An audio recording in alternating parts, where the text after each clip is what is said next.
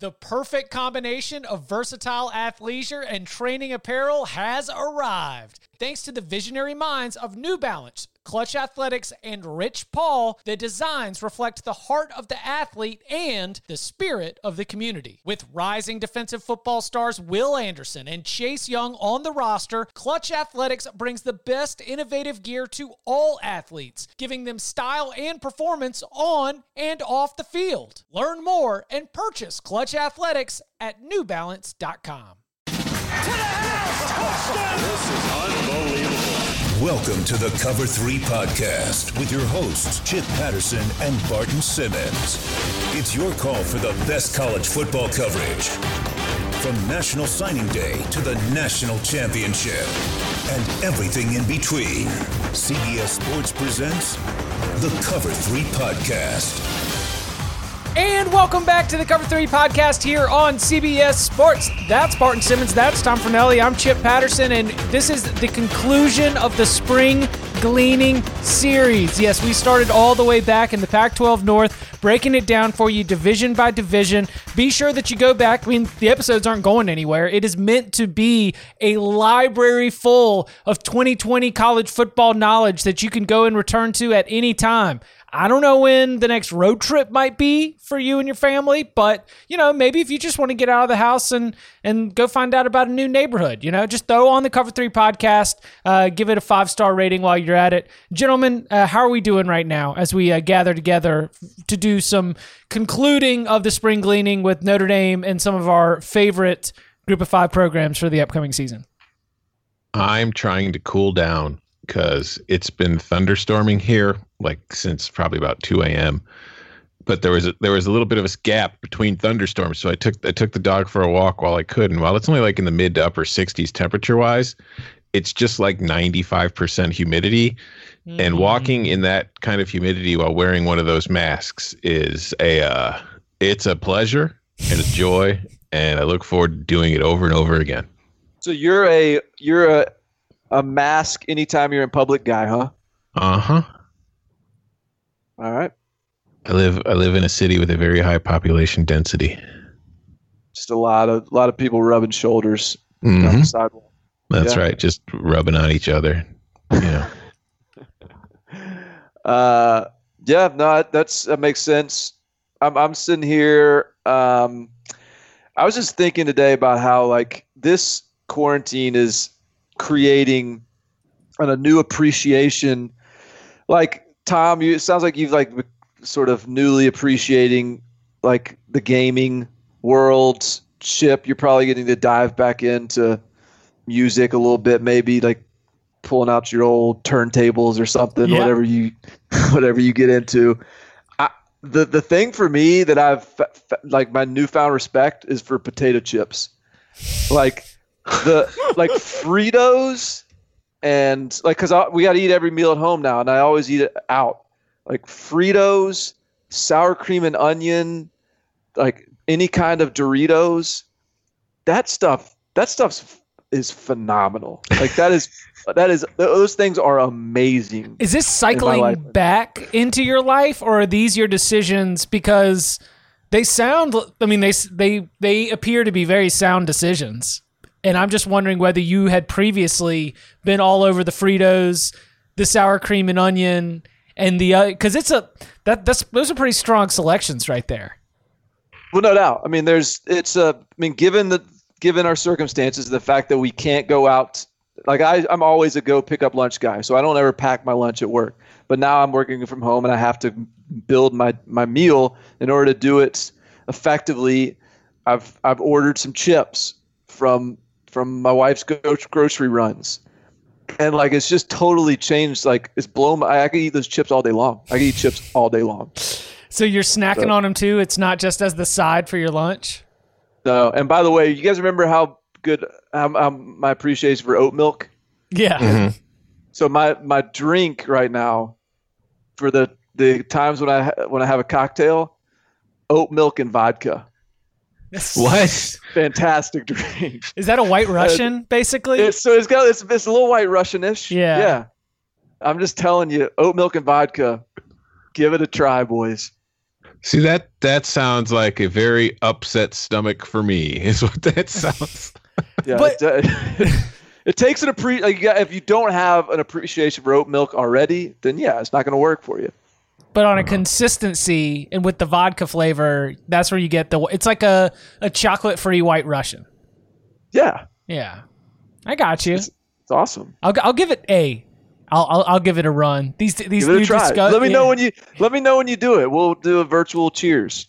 I can't wait until Lynn asks me what I need from the grocery store next time she puts in an order, and I'm like oat milk and vodka, just to see what kind of reaction I get. Any cover three listeners that want to tee up an oat milk vodka drink, shoot me a picture and I will I will fill it up with you. We'll have a, we'll just have a little little cocktail hour one night. Yeah, little little cheers in the name of cover three love. I like it. Uh, all right, let's let's go ahead and dig in. Uh, we begin with the Notre Dame Fighting Irish, eleven and two last season.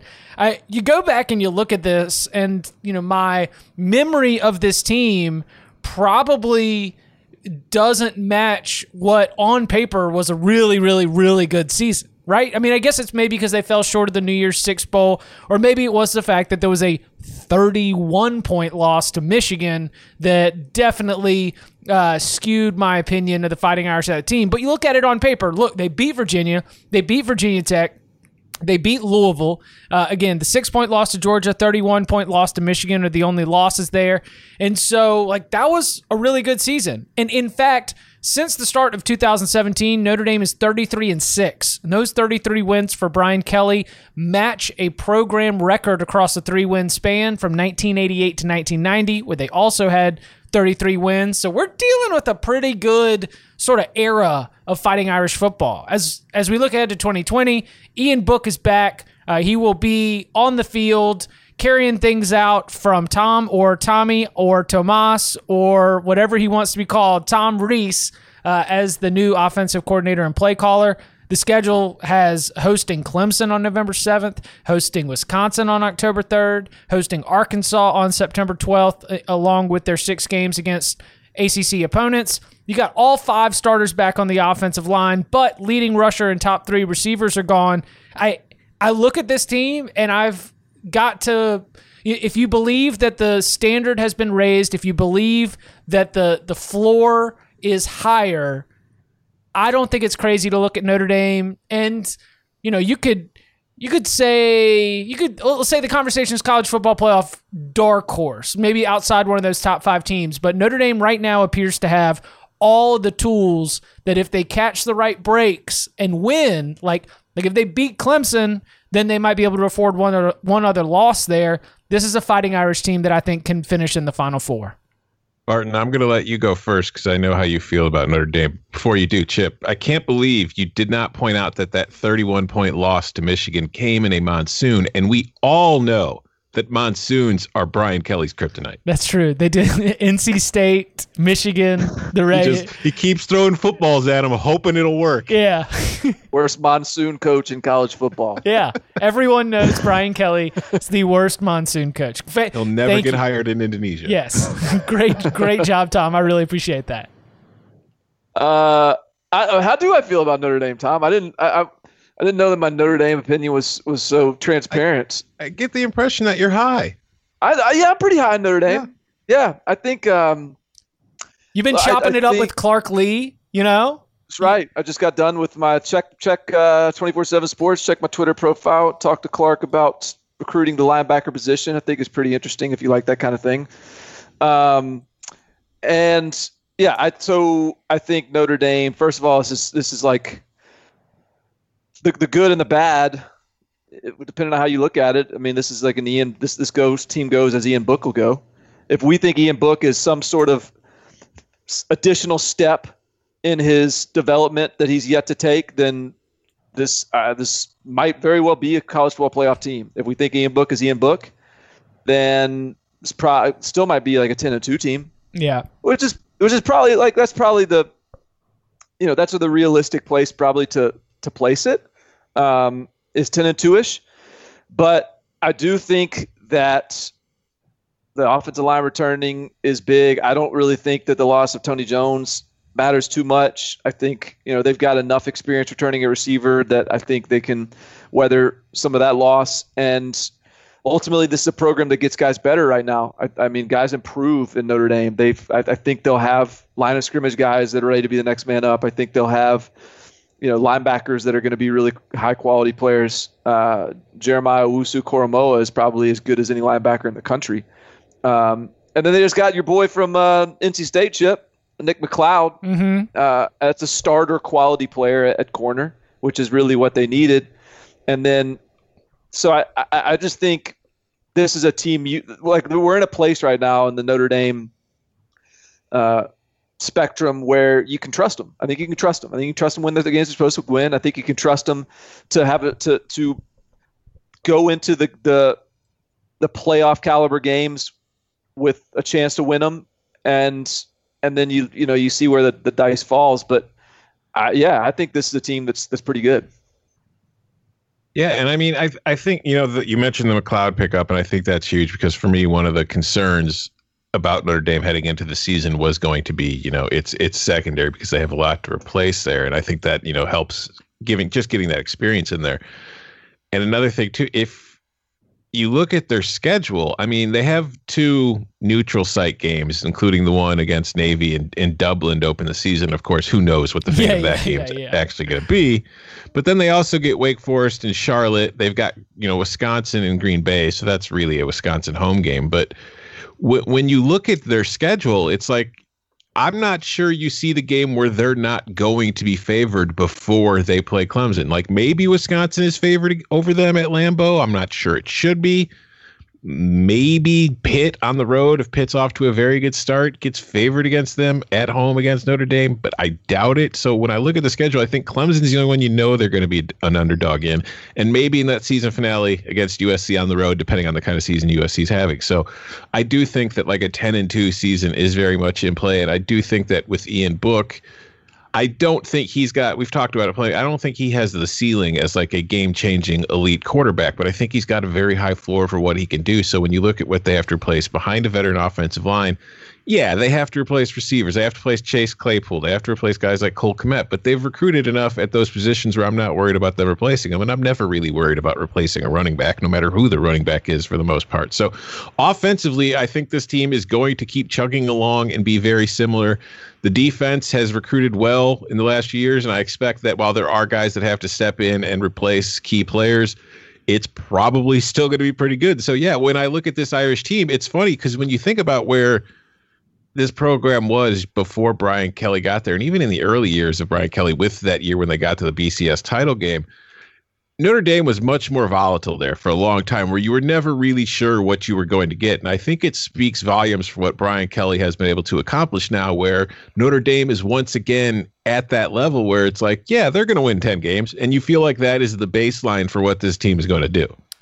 But I also think at the at, in terms of some of the Go ahead, Chip. Well, uh, this this is a little more granular. I'm gonna get into. Well, yeah, I, I was just gonna say, but they still there's still a gap. Like the that's where yes. Notre Dame has fallen into a very specific place for me where I'm not. I like the four and eight jokes are gone. Like we we they have done like the same way that Clemson had to beat Clemsoning right? Like they had to win a certain amount. Right. They had to level up as a program for us to sort of stop making those jokes. I think that the turnaround internally within that program and the results on the field since the four and eight season have sort of had the. i have let those four and eight balloons fly off into the sky. I'm I'm done with those jokes. I do think, however, that this team is still, if it does get to the college football playoff as I've suggested, I do think that there's still that gap between uh, an, Ohio State, a Clemson, a Georgia, or an Alabama. And so you're dealing with the Notre Dame program where we don't expect the bottom to ever fall out, but you do know it's going to take like the perfect combination of recruiting cycles and development and a couple good bounces if they're going to go up there and go head to head against a national championship caliber team. Yeah, and, and I think as we've discussed Notre Dame in the context of the college ball playoffs and what you know ultimately what that means is in the context of a national championship. To me, and even when you talk about Notre Dame from a recruiting standpoint, because ultimately as a recruiting program, Notre Dame, they're the best model that they could track that they could look at and say that could be us too is Clemson. Pretty good model. And even the Clemson model recruited in a range that Notre Dame recruits at now. When they started jumping into the top five was after the the run of quarterbacks. It was after basically Deshaun Watson. And so no, Notre Dame, I think rightly is like Notre Dame fans are, are very dialed into recruiting, recruiting, recruiting. Why can't we get like the talent that Alabama and Ohio State are getting? Until we do that, we're never going to win national championships. And that's true to a degree. But I think really like the bigger thing for me is when you get that quarterback Mm-hmm. that is transcendent, that is that a can elevate you the roster you've already established, especially the way they develop into a national championship program, and B that can elevate the recruiting to follow into top five type recruiting, which is what Brian Kelly ultimately is is, is vocalized and said he's looking for. So Ian Book's not that guy, and then that's that's meant as no shot at Ian Book. He's a good quarterback, but he's not the transcendent guy. They got a 2021 quarterback committed named Tyler Buchner. That kid, I think, is the best shot at a transcendent type of quarterback that they've had committed. Um, I, I, I don't know if I can say under Brian Kelly because I'm, I'm wondering if I'm forgetting someone. Uh, well, you know, before like I don't know. It's, I think this is the kid probably has the best shot as being that transcendent quarterback. Um, and so that's the thing to keep an eye on with Notre Dame if if you want to take that next step, which obviously they they're ready for. I was gonna just get. I mean, I, I kept trying to reach for Notre Dame quarterbacks recruited under Brian Kelly, and I kept I winding Deshaun up. Kizer is the only one I can think of that's yeah, I kept winding up with transfers that went on to play for Florida schools like Malik Zaire, Brandon Wimbush, yeah yeah or or they're now offensive coordinators. Tom slash Tommy Rees. right. Yeah, I I feel like that's the thing. Notre Dame certainly feels like it has a type at QB, and I think that maybe it should reach a little higher. And hopefully, you know, because they are they're similar to Penn State in that way, in that there's there's a lot on this team to like, but you just feel like they're still a quarterback away from really being that elite team. Although I do think they're more advanced than Penn State, and they're in a better position right now, simply because they don't have to compete in the Big Ten East every year. Mm. And they do have, from a recruiting standpoint, too, in terms of like some of the things that we talked about that they that they need in this roster. You know, they they lost a, a, a tight end in the second round or wherever. Um, uh, they they lost Chase Claypool at receiver. they they did lose their running back. Well, they they happened to bring in the number two tight end in the country in this class. They happened to bring in a top 50 wide receiver uh, and a running back that's one of the fastest running backs in the country. So like this this class actually did at some glamour positions fill some holes that could maybe help Notre Dame pretty quickly this season. The Cincinnati Bearcats uh, fell a little bit short of their goals. They were able to make it to the American Athletic Conference championship game, but they were unable to get it done against Memphis, losing to the Tigers both in the regular season finale and in the conference championship game. You know, there's there's a lot to be excited about. And of all the starters that are back, including nine defensive starters, six on the offensive side, quarterback Desmond Ridder, perhaps the the story for Cincinnati in the offseason is that Luke Fickell is back. The Michigan State job opened up, and I think a lot of people pointed to Luke Fickell and him deciding to stick with that Bearcats program and go on to lock up one of the highest rated recruiting classes in program history said a lot for sort of Fickell's commitment to the now and also probably what this staff and what this team has in store. So after going 11 and 3 last year, 7 and 1 in division play, Cincinnati is going to be right there battling with UCF for a division title, right there battling with Memphis for a conference title. Does your belief, back to back 11 win seasons, is your belief that Cincinnati can maintain this because we are starting to hit? Hey, how about this for thematic? We are starting to hit like Brian Kelly levels of success windows here. It will Luke Fickell be able to get it done again in 2020, uh, or do you think that there's going to be a little bit of a drop off at some point? Well, I, I do want to quickly point out that divisions are gone because UConn left. Oh yeah, there you So go. they don't have to win the division. They just got to finish the top two. As for whether Cincinnati can do it, yes, I, I wrote today. I had to do our AAC title odds, and I had Cincinnati, who's at four to one, with the third best odds in the conference behind both UCF and Memphis, who we will get to in a little bit.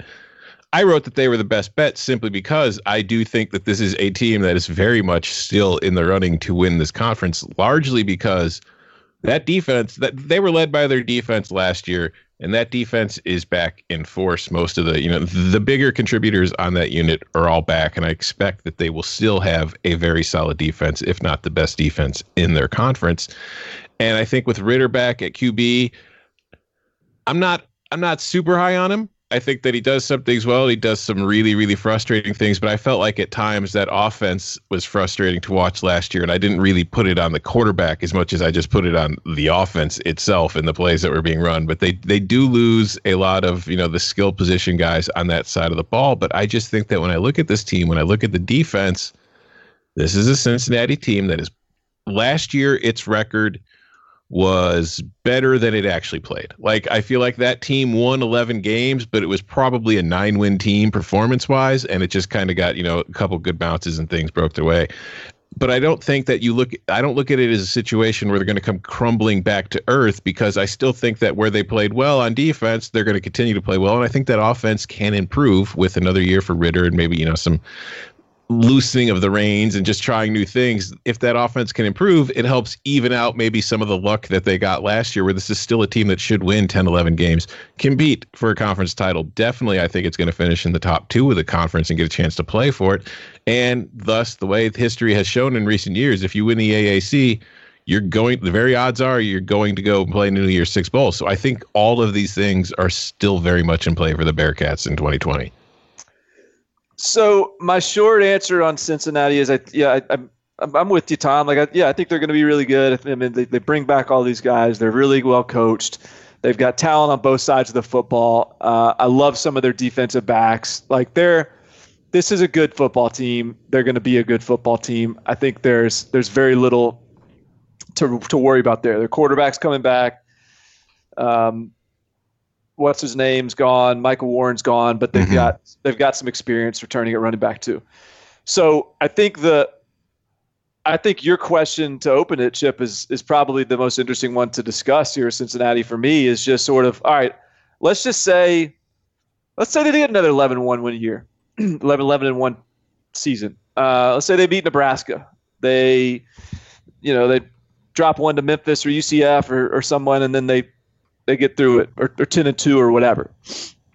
Um, I do think that Luke Fickell, and I'm not going to fall into this trap where he's like a Cincinnati guy. He'll stay there forever. The only job he take is Ohio State.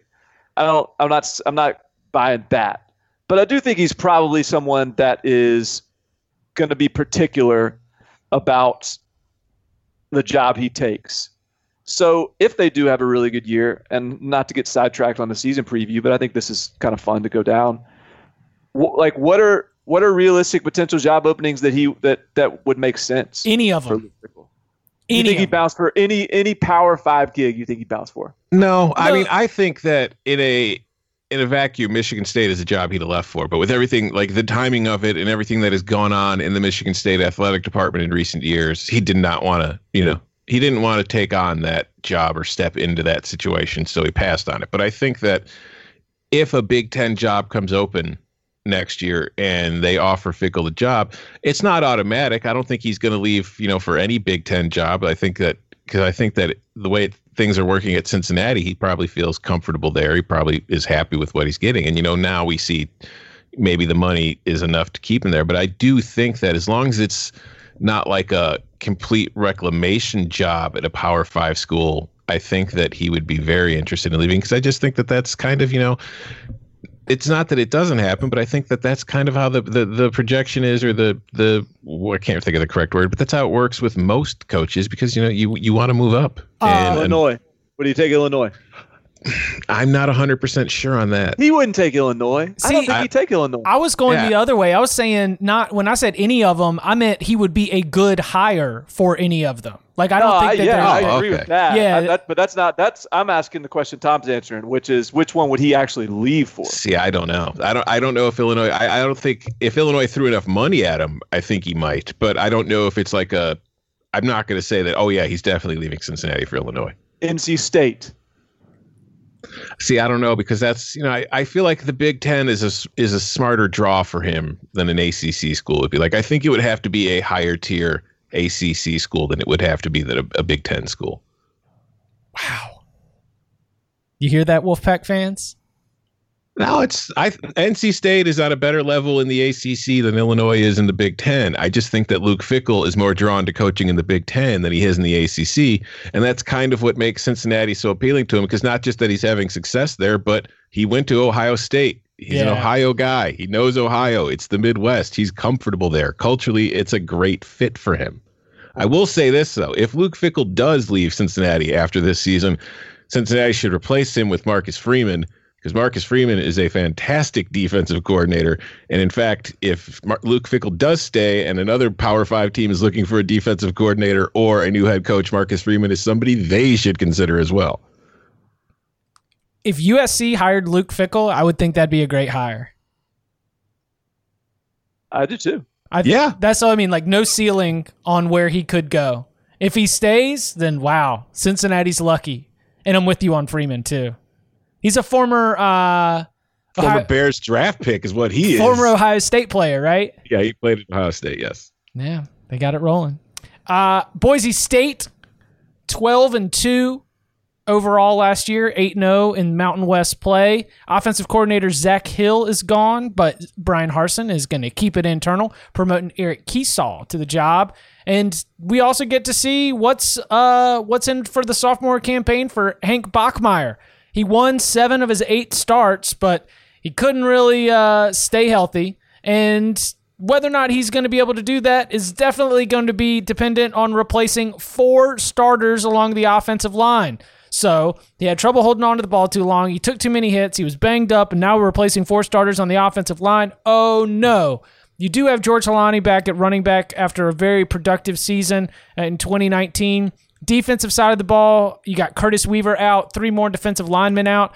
There's there seems to be such a gap between Boise State and the rest of the Mountain West Conference. Yet even um, with all this turnover, I'm just like trying to find ways that Boise State might get got. And I think Boise State could lose some games in conference play, but I'll tell you what, I don't see Boise State losing more than one or two games in conference play. And while from a personnel perspective, we're doing a whole lot of rebooting, this is still a season that if we're going to talk about the New Year's Six and setting our sights there, it pretty much just comes down to are you going to be able to get it done in the non con, which includes a very enticing game against Florida State at home on the Smurf turf and uh, an always dangerous meeting with BYU. So, Bo- Boise State, the depth chart personnel anal- anal- ugh, analysis.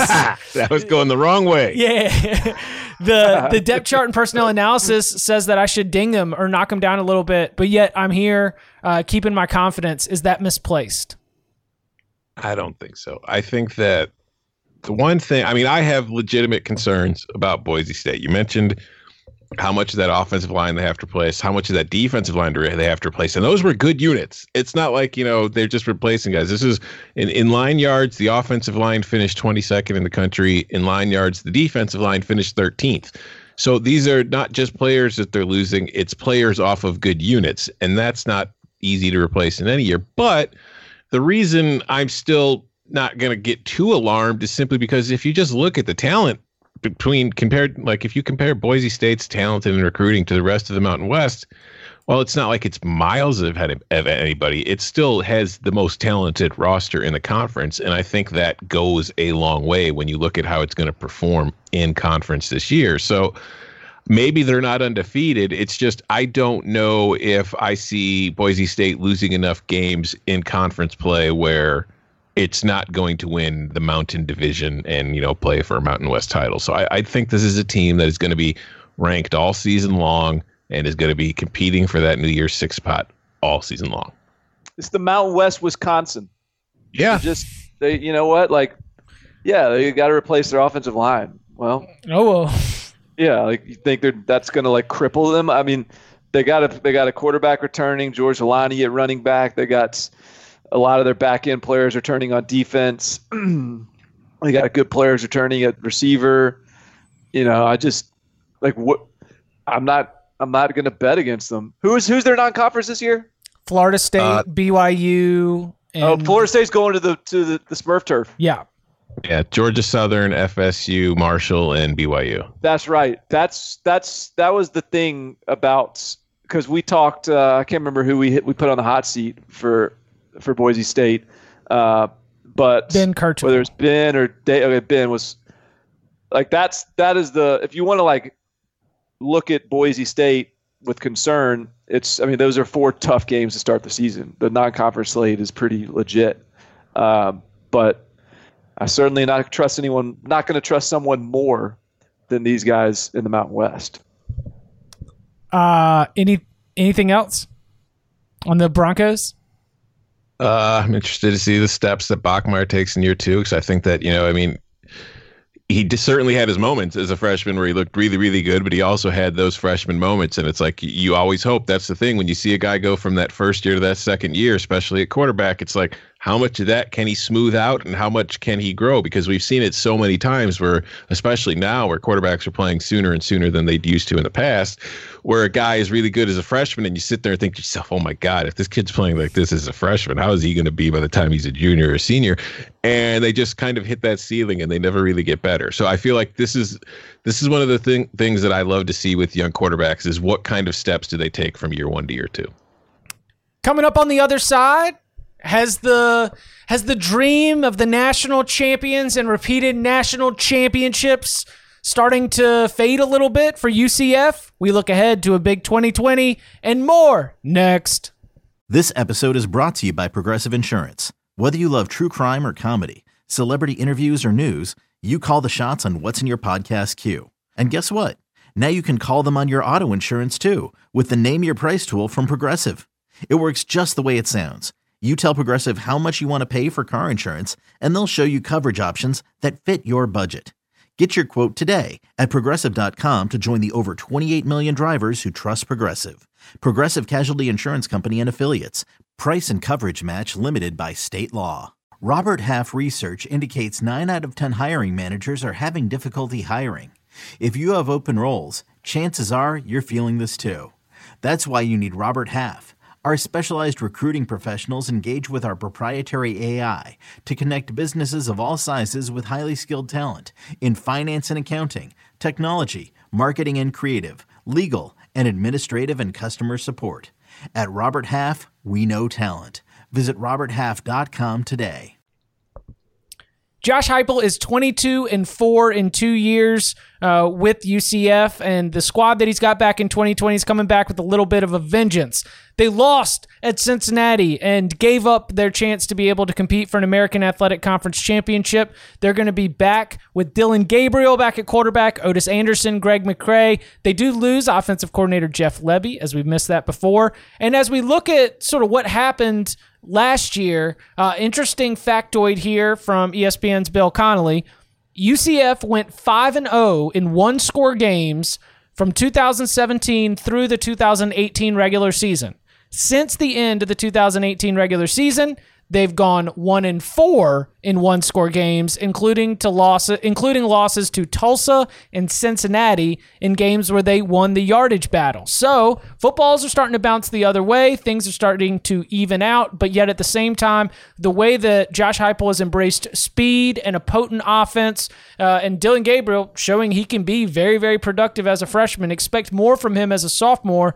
You know, how do you manage what appears to be a very high floor with a ceiling that's been the expectation? Like, are there more Tulsa games in the future? Should it's very it's a similar question, I guess, to you know Cincinnati. We've seen this level of success from UCF.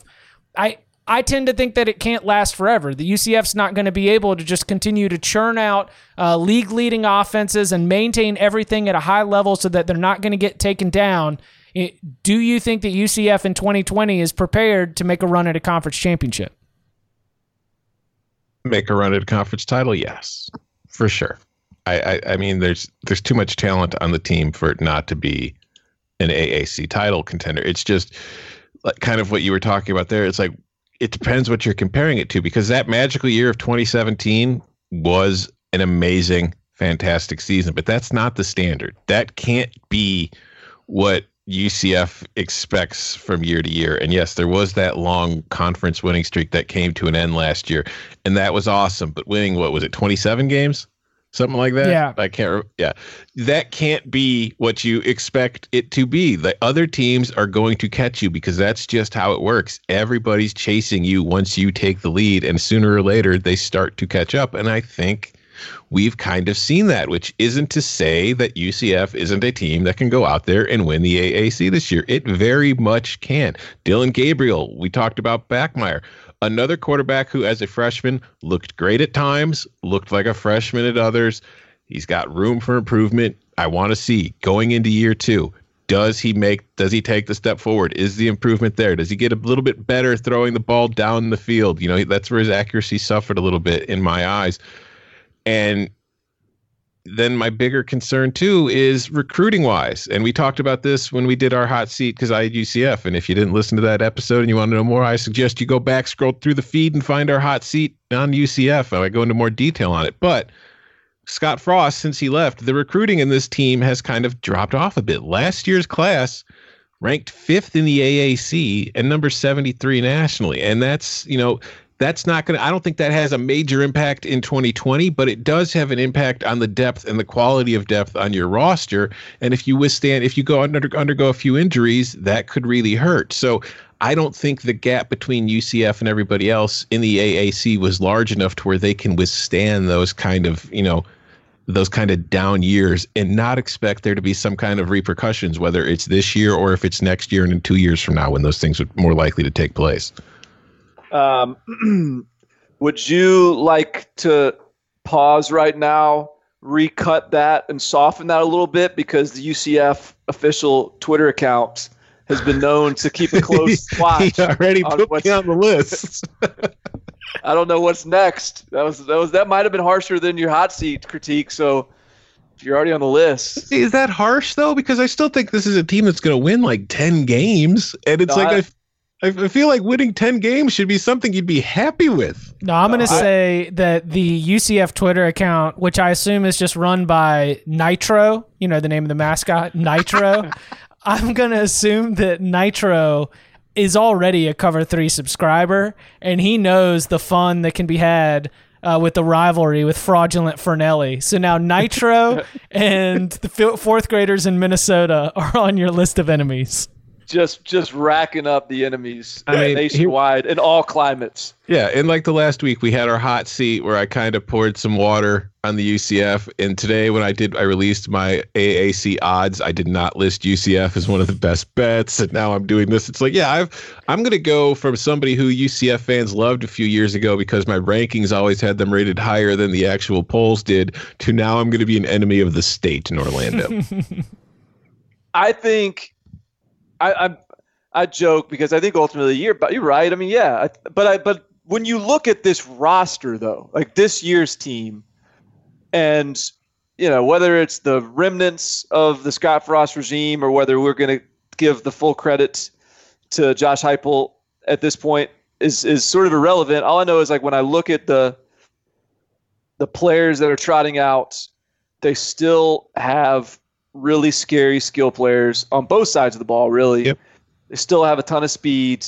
They still have an exciting quarterback. Um, they're still, I, I, I still have a lot of visions of Otis Anderson and Tre Nixon and Greg McCrae, like making these really exciting pl- big plays, and and you blink in and they've scored 28 points, and so yeah, I think this will still be a really good team, and there's going to be some tough. What, what's their what is, what's the UCF schedule look like? What what do they? What's their non-conference? they open with North Carolina, then they get FIU, then they're on the road against Georgia Tech, and their final non-conference is in early November against Florida A&M. That's a pretty like fair non-conference to to judge them against. I mean, look, go go beat North Carolina, go beat Georgia Tech, who will be improved from last year, and then take care of business at the AAC. And I think that'll that might be enough to earn you a pretty healthy chunk of respect. I mean, you beat North Carolina, you've beaten the ACC champion North Carolina Tar Heels. You know? Heisman Tro- I mean, how are they going to slow down Heisman Trophy winner Sam Howell? I don't know. With Cool. Hall of Fame coach Mack Brown, top 25 current college football coach.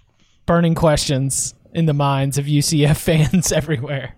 I do give Josh Heupel some. Before we move on, I do, I do think that I'm going to give him some of the credit, at least for uh, embracing the remnants of the Scott Frost era. But you know, not just playing total copycat. Though I mentioned uh, Jeff Lebby gone, making an offensive coordinator change. We'll keep our eyes on it, but the everything from comments from Heupel and the production that we've seen in the two years that he's been there suggests that his idea to utilize UCF's major advantage, which is total team speed, is definitely still part of the game plan, and they're going to be able to do that and be able to get like even in bad years with a bad quarterback, they should be able to get seven or eight wins just based on speed and athleticism advantages. And I think that's a pretty good plan.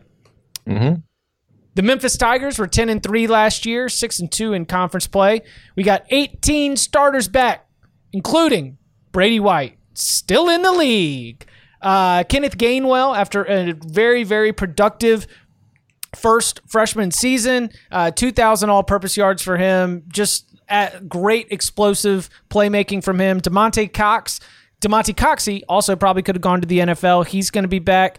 We saw the defense last year statistically go from being slightly below average to, I guess, middle of the road nationally. You know, you're not finding them in the top 25 in many relevant categories, but you're no longer finding them like below the top 50 or top 60.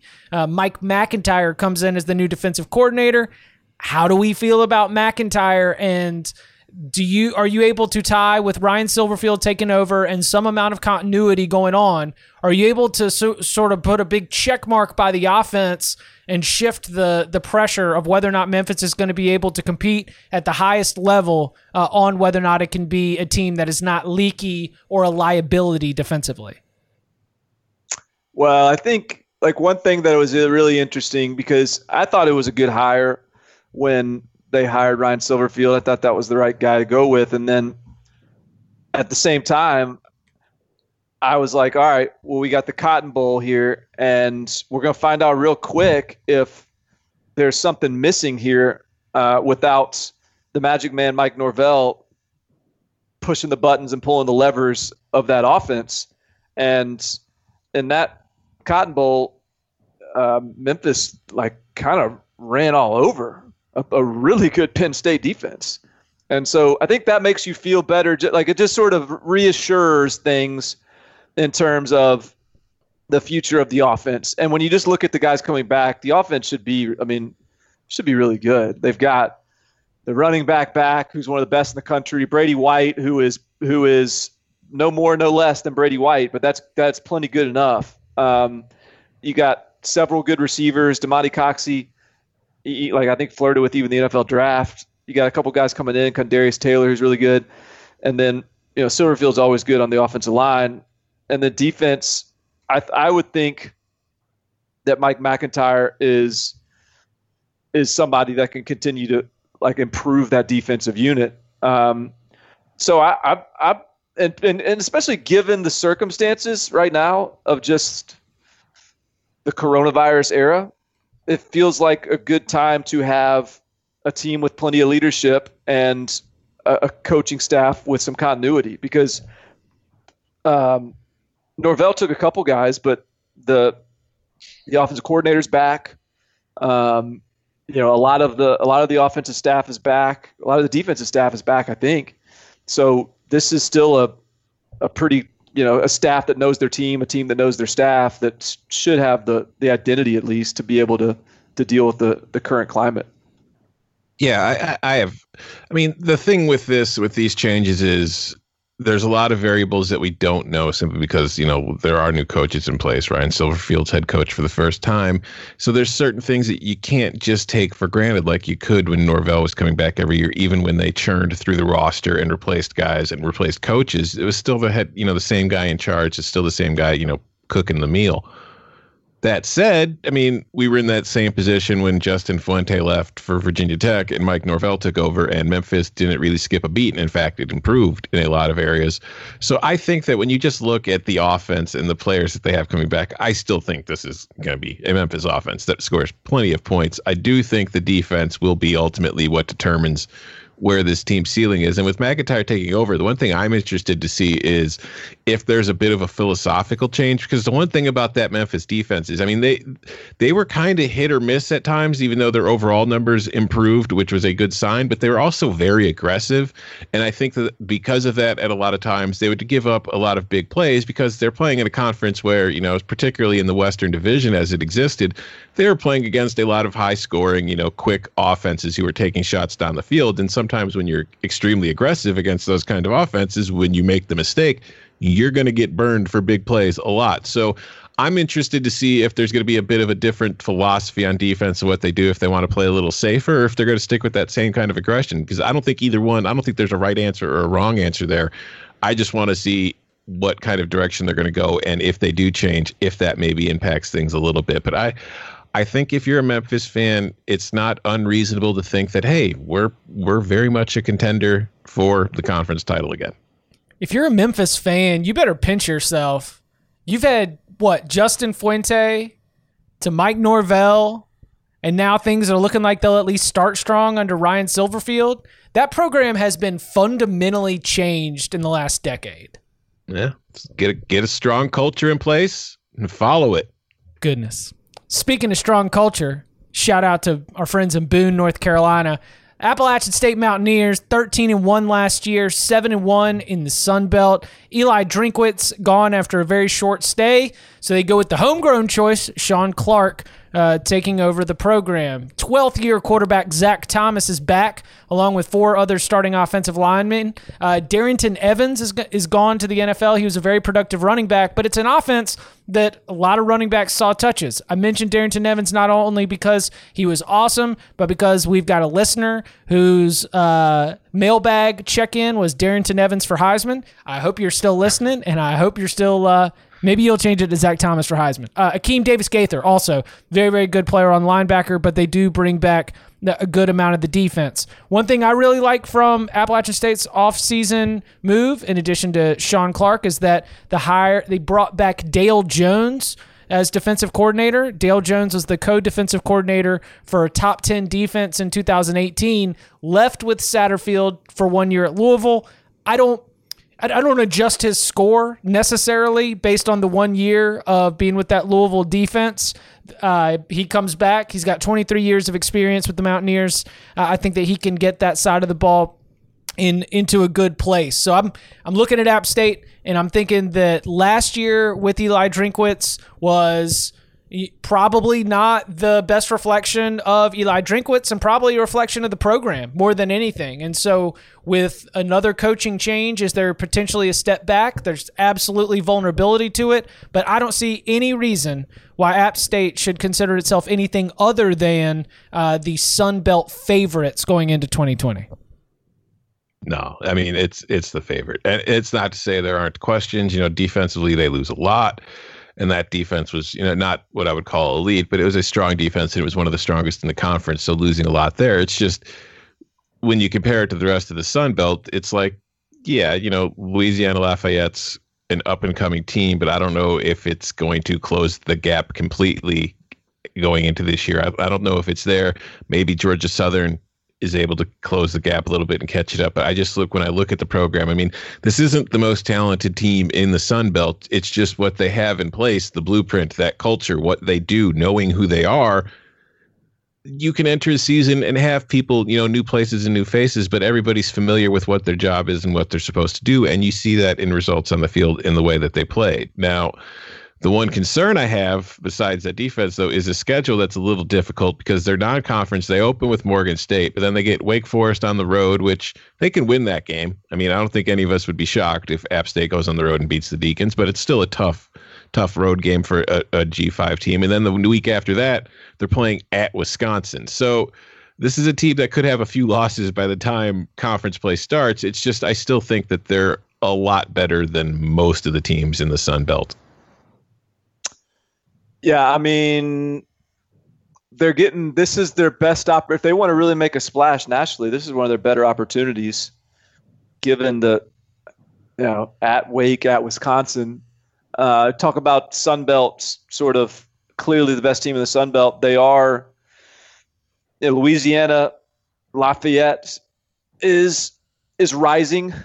They seem to be getting better every year. They got some good players back. They're, they're sending players to the NFL. That's turning into a pretty nice little cross. Div- they're they're separate divisions, right? Cross division rivalry. Yeah, they've played Uh, for the conference championship. I think each of the last two years.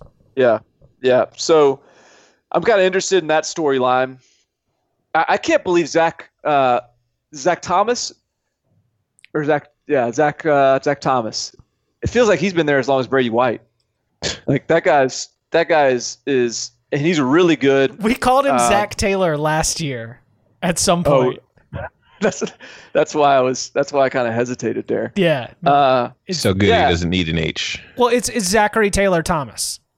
Yeah. Zachary Taylor Thomas.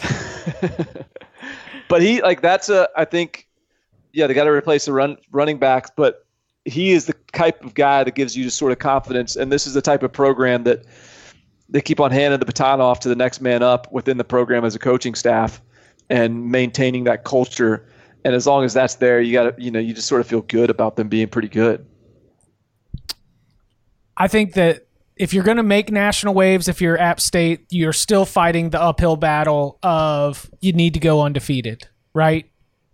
Yeah, but the, yeah, and you, and you do if you want to get like if you want to pound your chest, yeah, you do need to go undefeated, and you do need to go undefeated against this schedule. This is a great opportunity with this schedule to go undefeated, and then hey, go undefeated with this schedule, and then you can pull the UCF stuff where you're yelling about getting in the playoffs.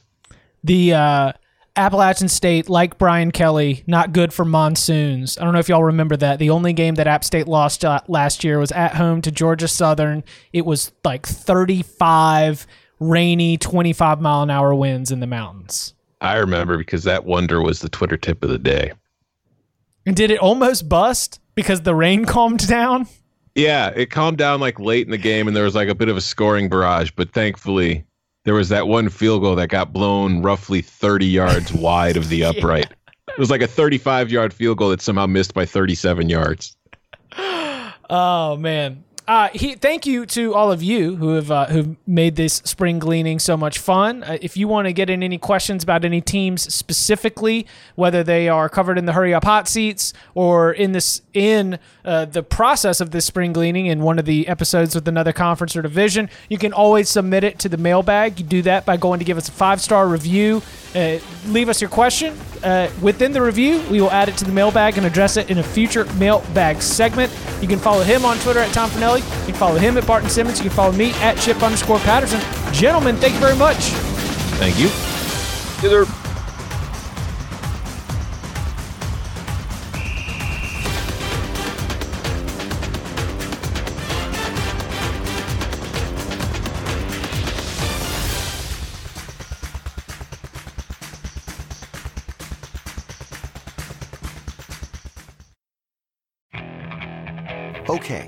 picture this.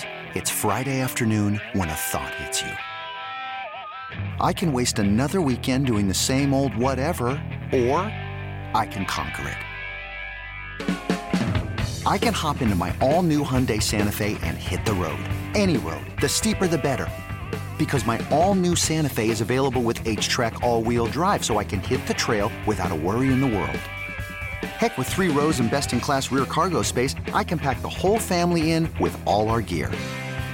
We've got available dual wireless charging for our phones, so we'll never lose touch with civilization, and we won't lose touch with the primordial power of Mother Earth. So, which is it? Waste the weekend or do something a little more epic? And conquer it in the all new Hyundai Santa Fe. Visit HyundaiUSA.com or call 562-314-4603 for more details. Hyundai, there's joy in every journey.